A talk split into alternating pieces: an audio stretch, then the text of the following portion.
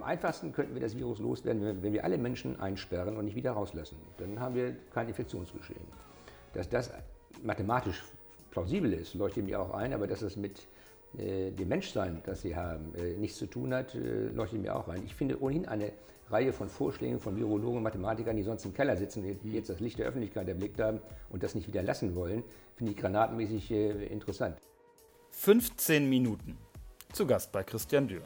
Hallo und herzlich willkommen zu meinem Podcast. Mein Name ist Christian Dürr, ich bin Mitglied des Deutschen Bundestages und stellvertretender Vorsitzender der Fraktion der Freien Demokraten. Ja, ich bin Politiker, aber dieser Podcast ist kein klassischer Polit-Talk, sondern er soll interessante Infos bereithalten, die man sonst so vielleicht nicht bekommt. Ich bin nicht alleine, sondern habe immer jemanden zu Gast, der Wissenswertes und Hintergründiges zu erzählen hat.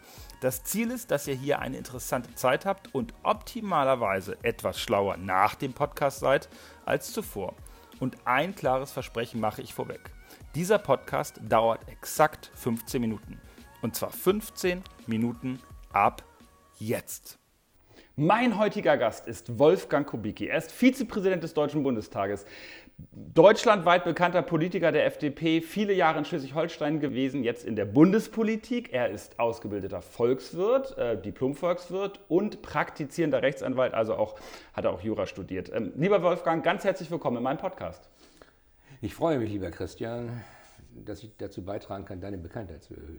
Ich danke dir ganz herzlich. Wir haben ähm, nicht lange graben müssen, das will ich vorweg sagen, sondern wir haben dich gefragt und du hast sofort Ja gesagt, was mich mehr freut. Wir sind mitten in der Corona-Krise. Ähm, gerade wird der Bundeshaushalt äh, im Deutschen Bundestag beraten. Ähm, die Leopoldina hat gerade ähm, Überlegungen vorgelegt für einen möglicherweise zweiten Lockdown. Deutschland ist äh, in diesem Teil-Lockdown, trotzdem stagnieren ja die Zahlen. Sind die Einschränkungen aus deiner Sicht überhaupt verhältnismäßig, wenn sie in Wahrheit doch eigentlich gar nicht viel bewirken? Ja, zunächst äh, ist die Behauptung im Raum, dass sie bewirkt haben, dass es kein weiteres exponentielles Wachstum gibt. Das müssen wir ja sehen. Wir bewegen uns auf einer langsam ansteigenden, aber immer noch Seitenlinie. Die spannende Frage ist nicht, äh, was ist mit den Infektionszahlen, sondern helfen mir wirklich diejenigen, auf die es ankommt, nämlich diejenigen, die altersbedingt oder durch Vorerkrankungen bedingt äh, ein besonderes Risiko tragen, die die Intensivstation bevölkern und die, die sterben. Man muss wissen, und das wissen die wenigsten, weil wenn ich das sage, kriege ich Erstaunen, es sind seit Beginn der Pandemie mehr über 100-Jährige gestorben an Corona als insgesamt unter 50-Jährige. Das heißt, von 0 bis 50 haben wir deutlich weniger Tote als bei denen, die über 100 sind. Das wusste ich tatsächlich auch nicht. Ja. Die größte Gruppe ist die zwischen 80 und 90. Äh, und wenn es uns gelingt, diejenigen, die tatsächlich vom Tode bedroht sind, besonders zu schützen, beziehungsweise denen die Möglichkeit zu geben, sich selbst zu schützen, dann spielt die Infektionszahl selbst keine Rolle mehr. Deshalb gibt es ja die Vorschläge von mir und von der FDP seit Mai, dass wir äh, für Alten- und Pflegeheime FFP2-Masken verteilen, dass niemand in eine solche Einrichtung hineingehen darf, auch als Besucher nicht, der keine solche Maske trägt, dass wir äh, Seit August ist das möglich, Schnelltests vornehmen, insbesondere für die Beschäftigten vor Ort und für die Reinigungskräfte, denn das sind diejenigen, die von einer Station zur nächsten gehen und deshalb auch ein Virus weitertragen können. Mhm. Äh, wir können feststellen, dass Tübingen das macht. Und es betrifft mich als Liberaler sehr, sehr stark, dass ausgerechnet ein grüner Überbürgermeister das macht auf Kosten der Stadt selbst. Der bei den Grünen allerdings nicht besonders beliebt ist, das muss man ist mir, dazu ist sagen. relativ egal, aber in der Sache selbst hat er diesmal recht. Ja. Sie haben keine Infektion eines über 75-Jährigen in Tübingen, keine. Und sie haben keine Corona-Toten aus Alten- und Pflegeheimen. Das sind ja diejenigen, die zu 50 Prozent die toten Stellen bisher, in Hessen sogar zu zwei Dritteln. Und wenn es, wie gesagt, gelingt, diese Gruppe durch Eigenschutzmaßnahmen besonders zu schützen, dann haben wir das Problem relativiert, nicht ganz aus der Welt geschafft, aber relativiert. Also äh, kurzer äh, Fakt am Rande, ich bin ja Haushaltspolitiker, wir werden ähm, für den kommenden Bundeshaushalt 180 Milliarden Euro neue Schulden aufnehmen. Insgesamt wird in den Jahren 2020, 2021 die Rekordsumme von einer Billion Euro ausgegeben. So groß waren die Bundeshaushalte noch nie. Kurzum, wenn man sich überlegt, FFP2-Masten für äh, alten Pflegeheime, Schnelltests möglicherweise. Das ist ja im Vergleich wirtschaftlich oder finanziell eigentlich kein großer Brocken im Vergleich zu dem, was wir äh, tun, um die Privatwirtschaft am Leben zu halten. Also ähm, die Frage stellt sich ja eigentlich, ähm, beide FDP-Politiker, warum macht man das eigentlich nicht? Das ist eine sehr spannende Frage, vor allen Dingen, weil am Anfang der Pandemie Jens Spahn der Öffentlichkeit erklärt hat, wir sind gut vorbereitet, ja. wir haben ausreichend Schutzausrüstung, ja. äh, muss, niemand muss sich Sorgen machen. Und vier Wochen später haben wir festgestellt, von dem, was er erklärt, stimmt gar nichts. Er hatte ja schon Probleme bei der Beschaffung von normalen äh, Masken und äh, von FFP2-Masken auch. Man hätte sich dann jedenfalls im Sommer darum bemühen können, ja. weil wir ja wussten alle, es wird möglicherweise eine zweite Welle geben. Und man bereitet sich auf sowas vor und wartet nicht, bis, die, bis das Unglück eingetreten ist. Äh, interessanterweise, und äh, das bringt mich zur Verzweiflung, weil niemand wirklich fragt, ob die Maßnahmen, die wir treffen, äh, auf Bundesebene wirklich effizient sind. Ja. Die Kanzlerin hat in der Etatdebatte fast unter Tränen gesagt, wir müssen jetzt am besten sofort in einen Lockdown gehen, Kontakte möglichst intensiv beschränken, also soweit mhm. es irgend geht. Und am Nachmittag teilt uns Jens Spahn mit, dass jetzt 27,3 Millionen Menschen, vulnerable Gruppen und die Menschen über 60 doch in Apotheken gehen sollen, um sich dort äh, FFP2-Masken, äh, und zwar drei FFP2-Masken, mhm. äh, unter Vorlage des, des, Personalausweises persönlich abzuholen. Das heißt, er intensiviert bis Weihnachten die Anzahl der Kontakte, indem er die Menschen auffordert. Die müssen ja da irgendwie hinkommen. Ja, klar. Ich komme aus einem Dorf, da gibt es keine Apotheke. Da muss man ja fragen, wie eine 70- oder 75-jährige ältere Dame dann in die Apotheke kommen soll, um sich die Maske zu besorgen. Sie muss ja ihren Ausweis selbst persönlich vorlegen. Ja. Und dann kostet die ganze Aktion pro Nase, also pro Mensch, dann insgesamt 20 Euro. Und wenn man mal auf die Seite von Amazon geht, ich will jetzt nicht für Amazon werben, dort Alles bekommt gut. man für 20 Euro 20 FFP2-Masken, die auch kostenlos zugestellt werden. Also auf die Idee, die Facilitäten, die da sind, zu nutzen, kommt offensichtlich in der Bundesregierung niemand. Ja. Geld spielt ja im Zweifel auch gar keine Rolle. Aber dass wir jetzt ältere Menschen in öffentliche Personennahverkehrsmittel hineinzwängen, damit sie zu Apotheken kommen, halte ich nicht gerade für, eine, für der Weisheit letzter Schluss. Denn das ist ein Ort, von dem ich sicher bin. Ja. Dass man sich dort infizieren kann, auch wenn die Menschen dort alle ihre Alltagsmasken tragen. Wenn ich in Berlin beispielsweise mal in die U-Bahn gehe und dann sehe, dass da Menschen Masken tragen, die sie bestimmt vier Wochen nicht gewaschen haben, dann kann man sicher sagen, das Bundesinstitut für die, äh, für die äh, Sicherung der Arzneiprodukte sagt das auch, wenn man nach einem Tag die Maske noch weiter trägt, dann hat sie überhaupt keine Wirkung mehr, weder mhm. für einen selbst noch für andere. Ja. Dann weiß man, wo man sich anstecken kann. Ja, zumal man eigentlich ja, Stichwort Vorbereitung, im Sommer schon wusste, dass der Winter kommt. Also das ist ja bei diesem, man braucht ja nur Kalender gucken eigentlich. Ja gut, wenn man, wenn, man, wenn, man, wenn man tatsächlich äh, glaubt, dass der Klimawandel den Winter komplett beseitigt hat, dann kann man dann, sich mit dann, der Frage beschäftigen. Das ist jetzt ein bisschen scherzhaft, aber ja. eigentlich auch böse. Dann ja, muss man sich mit der Frage, wird der Winter äh, nass und trocken oder nass ja. und kalt, muss man sich ja nicht weiter beschäftigen. So aber in, in der Tat glaube ich, dass wir uns wirklich mal darauf konzentrieren müssen, was hilft wie. Nicht, nicht, nicht viel hilft viel, sondern ja. konzentriert und richtig eingesetzt hilft es. Ja. Äh, der Boris Palmer hat, und das haben wir bei uns im Büro auch nachvollzogen, hat äh, dokumentiert, dass in Tübingen die Intensivstationen nicht vollgelaufen sind. Er hat dokumentiert, dass sie dort eine deutlich geringere Todesrate haben als anderswo, weil sie eben konsequent seit mehreren Wochen die Menschen auch, den Menschen auch erklären, wenn ihr FFP2-Masken tragt, und zwar nicht acht Stunden am Tag. Niemand muss acht Stunden eine FFP2-Maske tragen. Also wenn ihr, Kontakt. Wenn ihr FFP2-Maske tragt, wenn ihr nach draußen geht und einkauft und mhm. FFP2-Maske tragt, dann könnt ihr euch nicht anstecken. Mhm. Unabhängig von der Frage, ob ihr andere nämlich damit auch schützt. Aber ihr ja. selbst könnt euch nicht infizieren. Ja. Und die Frage muss doch nicht lauten, wie sieht das Virus aus, ja. sondern was müssen wir tun, damit wir uns nicht anstecken. Nochmal eine Frage an den Juristen. Verhältnismäßigkeit. Ähm, also ist das dann, wenn es Alternativen gibt, äh, von denen ja nicht nur wir beide vielleicht und die Freien Demokraten überzeugt sind, sondern wenn ich an das, äh, das schaue, was Hendrik Streeck aufgeschrieben hat, äh, noch Ende Oktober auch, dann ist es ja genau die Richtung, ähm, nämlich ähm, Risikogruppen zu schützen und nicht sofort in, in so einen allgemeinen Lockdown, jetzt wird ja so gesagt, den Einzelhandel möglicherweise um Weihnachten herum auch zu schließen. Ist es dann juristisch, verfassungsrechtlich verhältnismäßig aus deiner Sicht? Äh, auch da muss ich sagen, es kommt drauf an. Mhm. Wenn man sich mal Bayern anschaut und äh, Markus Söder gilt ja als der härteste Kämpfer gegen das Virus mit ja. den schlimmsten Zahlen überhaupt bundesweit. Ja. Und wir müssen jetzt deutschlandweit äh, den nächsten Lockdown nur durchführen, damit er verschleiern kann, wie schlecht sein Corona-Management ist. Das ist einfach der Hintergrund. Äh, da muss man sagen, in Bayern, wenn ich eine Inzidenzzahl von 300 oder 400 oder 500 habe, dann sind bestimmt äh, auch Möglichkeiten mit, mit bis hin zur, zur Ausgangsbeschränkung denkbar, um die Infektionszahlen zu reduzieren. In einem Land wie Niedersachsen beispielsweise mit einer Inzidenzzahl von 70 oder in Schleswig-Holstein mit einer Inzidenzzahl von jetzt 58, Tendenz weiter fallend, äh, ist das undenkbar, dann wäre es unverhältnismäßig. Wir haben sogar einige Kreise, beispielsweise Schleswig-Flensburg, äh, wir haben auch welche in Mecklenburg-Vorpommern, wir haben auch einen, habe ich gesehen, in Niedersachsen, mhm. wo wir eine Inzidenzzahl haben, die unter 20 ist. Da, wenn man sich das Infektionsschutzgesetz anschaut, müsste dort eigentlich alles geöffnet werden. Ja. Weil wir Maßnahmen überhaupt erst einleiten dürfen ab einer Inzidenzzahl von 35 und schwerere Maßnahmen bis hin zu schwersten Maßnahmen erst ab einer Inzidenzzahl von 50 mhm. werden die unterschritten, müssen von Rechts wegen eigentlich, weil der Rechtsgrund für einschränkende Maßnahmen entfallen ist. Ja. Müssen die Sachen Reden wir von Grundrechtseinschränkungen, das ist ja Die Grundrechtseinschränkungen entfallen. Mhm. Gleichwohl höre ich ja von dem Ministerpräsidenten Schleswig-Holstein, Daniel Günther,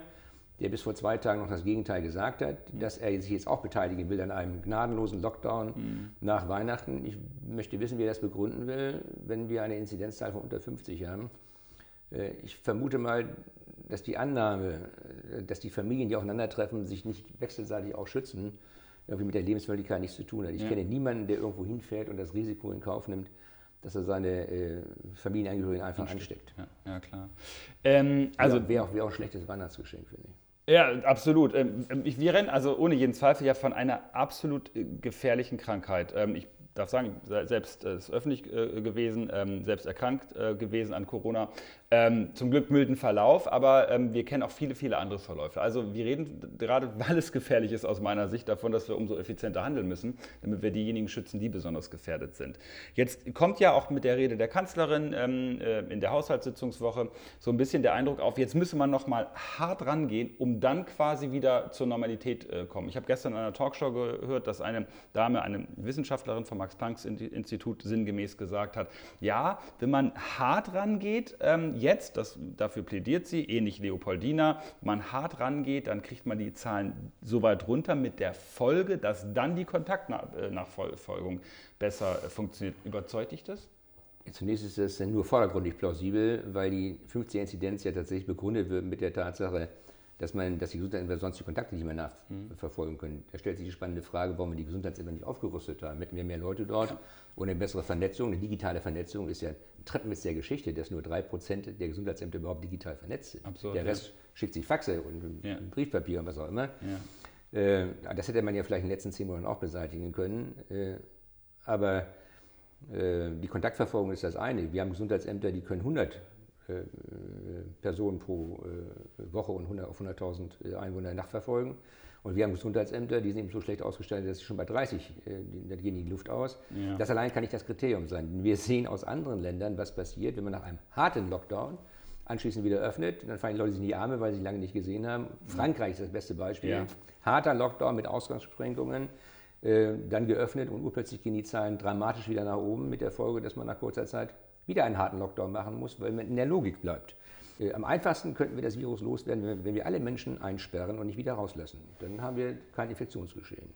Dass das mathematisch plausibel ist, leuchtet mir auch ein, aber dass es mit äh, dem Menschsein, das sie haben, äh, nichts zu tun hat, äh, leuchtet mir auch ein. Ich finde ohnehin eine Reihe von Vorschlägen von Virologen und Mathematikern, die sonst im Keller sitzen und jetzt das Licht der Öffentlichkeit erblickt haben und das nicht wieder lassen wollen, finde ich granatenmäßig interessant. Also wir schließen die Schulen eine Woche früher. Und die Menschen, die Eltern sollen da vielleicht auch vorzeitig in ein, eine persönliche Quarantäne gehen. Das müssen wir mal Krankenschwestern, Ärzten, Feuerwehrleuten, Polizeibeamten, die Menschen an der, an der Kasse mal sagen. Das können nur Leute sagen, die im öffentlichen Dienst sind mhm. und ansonsten ihr Büro von ihrer normalen Wirkungsstätte nach Hause verlegen können. Das können keine Menschen sagen, auch keine Postboten, keine, ja. ne, keine Menschen sagen, die die ganze Veranstaltung aufrechterhalten müssen. Insofern sind solche Vorschläge interessant, aber auch nicht wirklich durchdacht. Mhm. Äh, wenn man auch sagt, wir machen das, damit die Kontakte in der Schule reduziert werden, fragt man sich, was machen denn die Schüler, wenn sie die Woche nicht in die Schule gehen? Die bleiben noch nicht geschlossen zu Hause, sondern die gehen irgendwann in das Einkaufszentrum, treffen sich da, gehen auf den Platz, treffen sich da. Das heißt, wir intensivieren die Kontakte, statt sie zu verringern mhm. und auch unkontrolliert. Mhm. Übrigens etwas, was ja auch erklärt worden ist, da wir die Restaurants geschlossen haben, sagt ja auch die Bundeskanzlerin, haben die Leute sich einfach ins Private verlagert. Ja. Was für eine Sauerei, ja. sagt sie. Ne? Das ist normal menschlich.